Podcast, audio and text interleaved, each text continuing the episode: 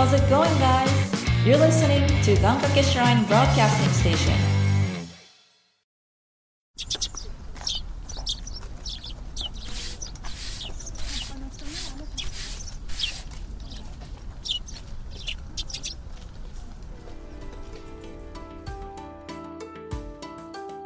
ここは願掛け神社の参道にあるお茶屋さんお店を切り盛りするのはいつも元気なゆうたくんと看板娘のつかささんでもこのお店クリエイターが多く来店する不思議なお店さあ今日はどんなお客様が来るんでしょうかちょっと覗いてみましょう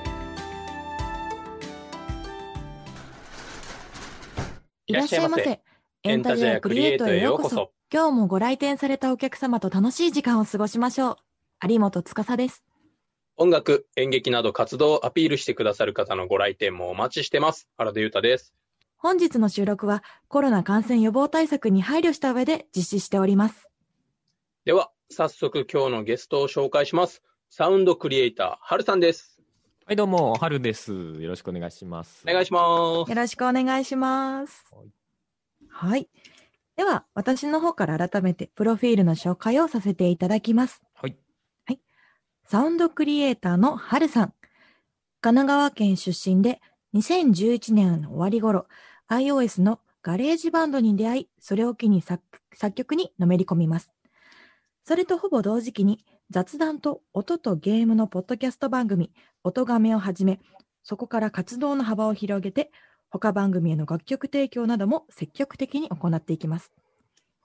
現在では、ロックバンド、アニマルキャスターズのドラムを担当。ソロでも楽曲を発表されています。2013年から、ハルさんが主催のバーチャルな音楽フェス、音亀フェスを毎年開催し、毎年徐々に規模を拡大しており、昨年は待望の音亀フェスリアルを神戸16ビットにて開催。そして今年2020年のテーマはアナザー。11月22日より配信開始となります。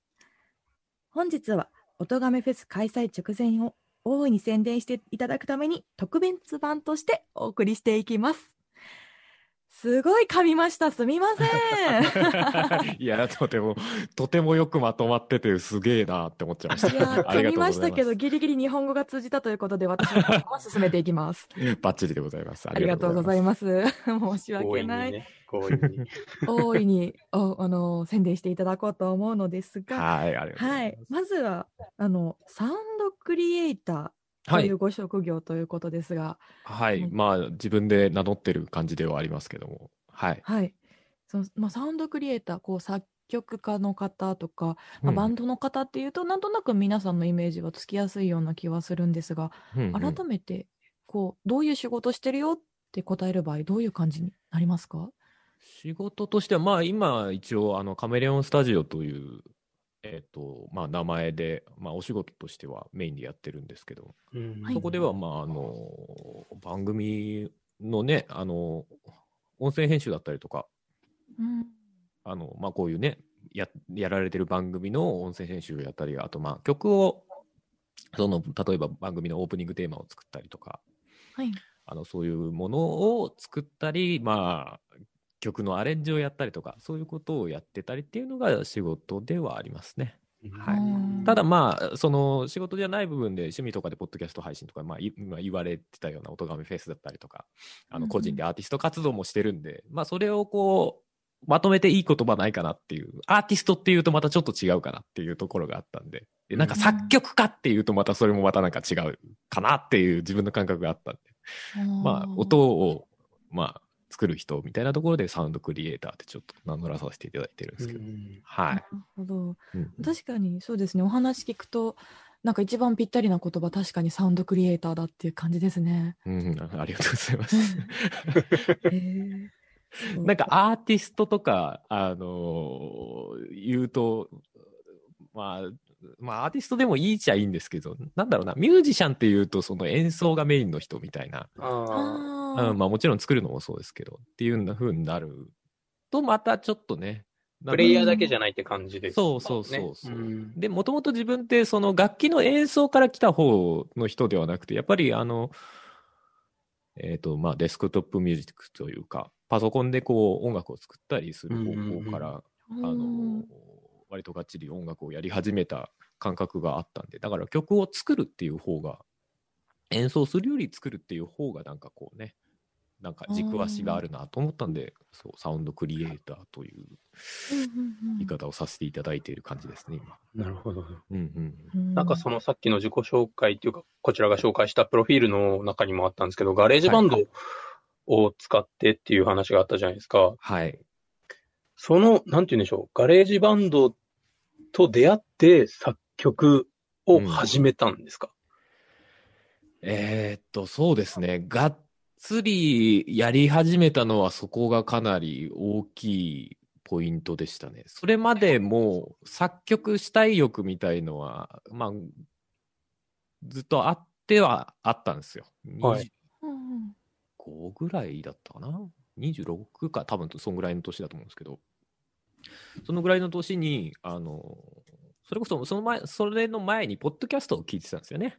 はいポッ。ドキャスト好きで聞いてた時期あって、うんうんその流れで、えっ、と、iPod Touch ってあるじゃないですか。はい。はい、あります、あり今ます。最近 ね、あんまり名前聞かなくなりましたけど。僕も持ってましたよ。えーそう。あれが、その、ポッドキャストを聞くのに、やっぱり、ちょうどよかったんでうん、あれを買った時に中に GarageBand が入って、で、作曲するソフトが入ってるってなって、で、それでいじいじってたら、お、これなんか曲作れるやんけってなって、で、まあ、そこからやり始めたっていうのが結構、大きなきっかけでしたね。じゃあ、その作曲したいな、なんかソフトあるかなっていうような感じで探してたってよりも、うん。まあたまたまそういうポッドキャストとかを聞くようとして、使ってたうんうん iPod Touch に入ってたガレージバンドを見つけて、うんうん。いじってたみたいな感じなんですそうですね、そっちの方がしっくりくる感じですね。ほーうんうん、なんかやっぱりそういう音物の、まあ、ガジェットっていうか、はなんか入ってたらとりあえず手出すじゃないですか。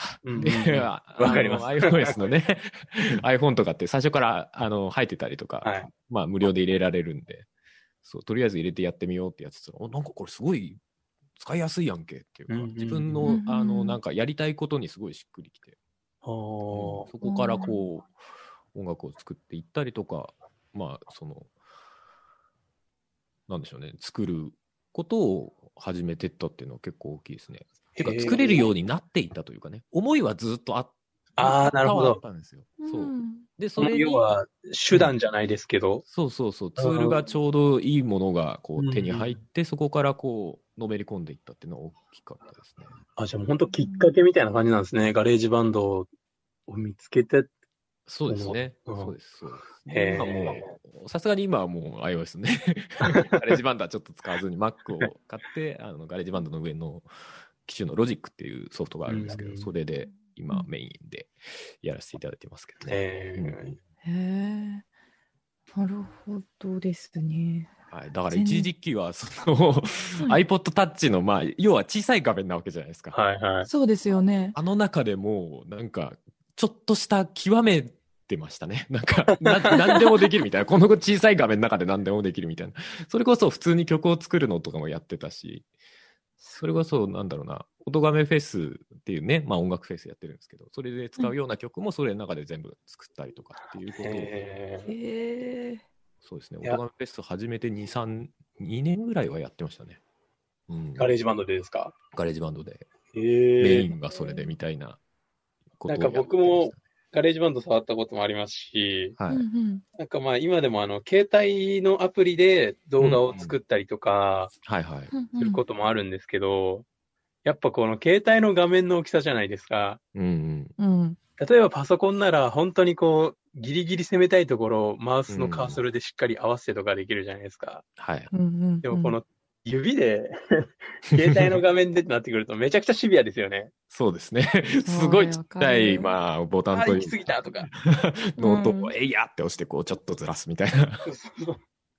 でもなんかね、ずっと使ってるとやっぱり手に馴染んでくるんで、結構、まあ、細かい作業もできちゃったりみたいな。まあ、もちろんパソコンに比べたら今考えると時間はかかるんですけど、でも時間はかかってもなんかいろいろ効率よくやれる方法とかを編み出したりとかうーんして、うん、当時はかなり楽しく作ってましたね。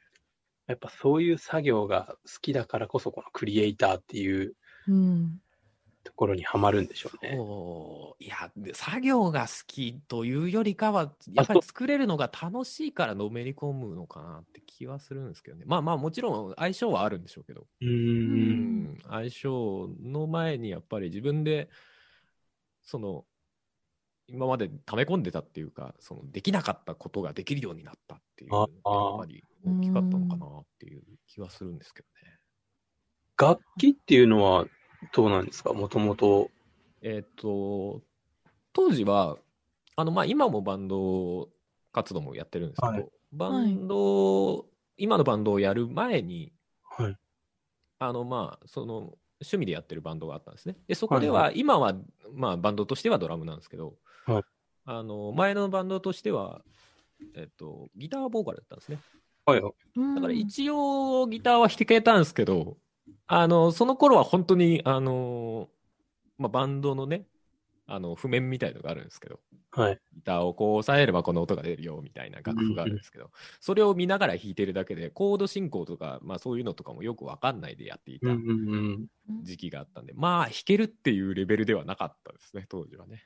まあ、その譜面をこう追っていくような。そうそうそうです。はいはいで、あの、弾けない部分は弾かないっていうボーカルだったんで、当時ね。まあまあ本当にめちゃくちゃわかります。そうそうそう。まあ、ギターは、その、それこそ、中学高校時代ぐらいに、あの兄弟から、あの、まあ、譲り受けたというか、ギターがあったはあったんですけど、ずっと寝かせてた感じだったんで、それをなんかその、その今やってる前のバンドの時に引っ張り出してきて、まあ、弾けないなりにこう、ちょっと、まあ、じゃあ、その楽器のスタートはギターが初めてだったんですかね。じゃないですね。その前に、もうそこからは大昔になる話なんですけど、10年以上前かな。中学時代にはドラムをやってたんですよ。中学時代にだけバンド活動をしていた時期があって。そんな早い時からもう、はい。ね、そう、中学、うん。あれですね、高校でよくやるイメージがあったので、中学でドラムってなかなか何きっかけっていうのがすごい不思議なところなんですが。あれは何きっかけっていうこともなかったんですけどね、なんか、ドラムがやりたい人だったんです。そのまあ、もちろん、うん。あの音楽として兄弟の影響でやっぱりバンド音楽みたいなのが当時流行ってたんで、はい普通に聴いてたんですよね。で、その中で自分がやるとしたらどれだろうってなった時に、ドラムが一番弾かれるものがあったんですね。うーん。うんなんで、当時ドラムを買って、で、まあ、当然バンドもやりたくなるわけで、はい。中学時代ぐらいに、あのメンバー募集みたいな。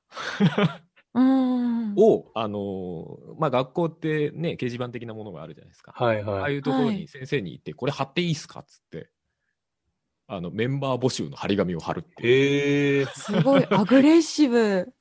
今考えるとちょっとどうかしてるレベルだなと思う。してたあのね。ライブハウスとかにはめちゃくちゃ貼ってますけどね。そうそうそう。うんよく見ますね。学校の中でやるみたいなことをやって。すげえ。うーん、やってましたね。それでメンバーが来たんだか来たんじゃないんだか、ちょっと記憶が定かじゃないんですけど、でも普通に、あの、演奏できるぐらいのメンバーは一応いて、はいはい。うんうん、中学時代はバンドもやって、あの、部活で吹奏楽でね、パーカッションもやってみたいな。じゃあ本当にもう音楽ずっとやってたって感じなんですね。そうなんですけど、高校時代は何にもやってなかったですね。え。それは？うん、なんか理由があったんですか？理由はないですね。あの、なんでしょうね。なんかこうタイミングが合わなくて、はいあのーまあ吹奏楽も、まあ学校変わっちゃったから、まあ続ける理由があんまり感じられなくてやらなかったし、まあ軽音楽みたいなものも高校でやればよかったんですけど、その軽音楽部に、まあ一応行ったは行ったんですけど、なんか、なんだろうね、先生が、あの、まあ多分あれなんですよね、帰宅部、吹奏楽、あ、軽音楽部兼帰宅部みたいな雰囲気だったんでしょうね、おそらく当時。その部活自体が。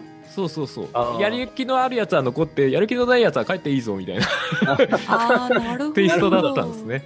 で、やる気のある奴らは、なんかちゃんとメンバー探してやれみたいなこと言われて。で、なんかその時ちょうどタイミングがうまく合わなくて、こう、なんか誰ともこうくっつくことができなかったんですね。そうだから結局その吹奏楽部もやらなくてでまあ、中学時代のメンバーとは割とバラバラになっちゃったんで、うん、バンドもここでやらなくなっちゃってみたいな。そのままじゃあずるずるとまあ何もしないままですね。そう、時代はなくその後もう就職しちゃったんでしばらくはなかったっていう時期があったりとか。えー、なんですね。した声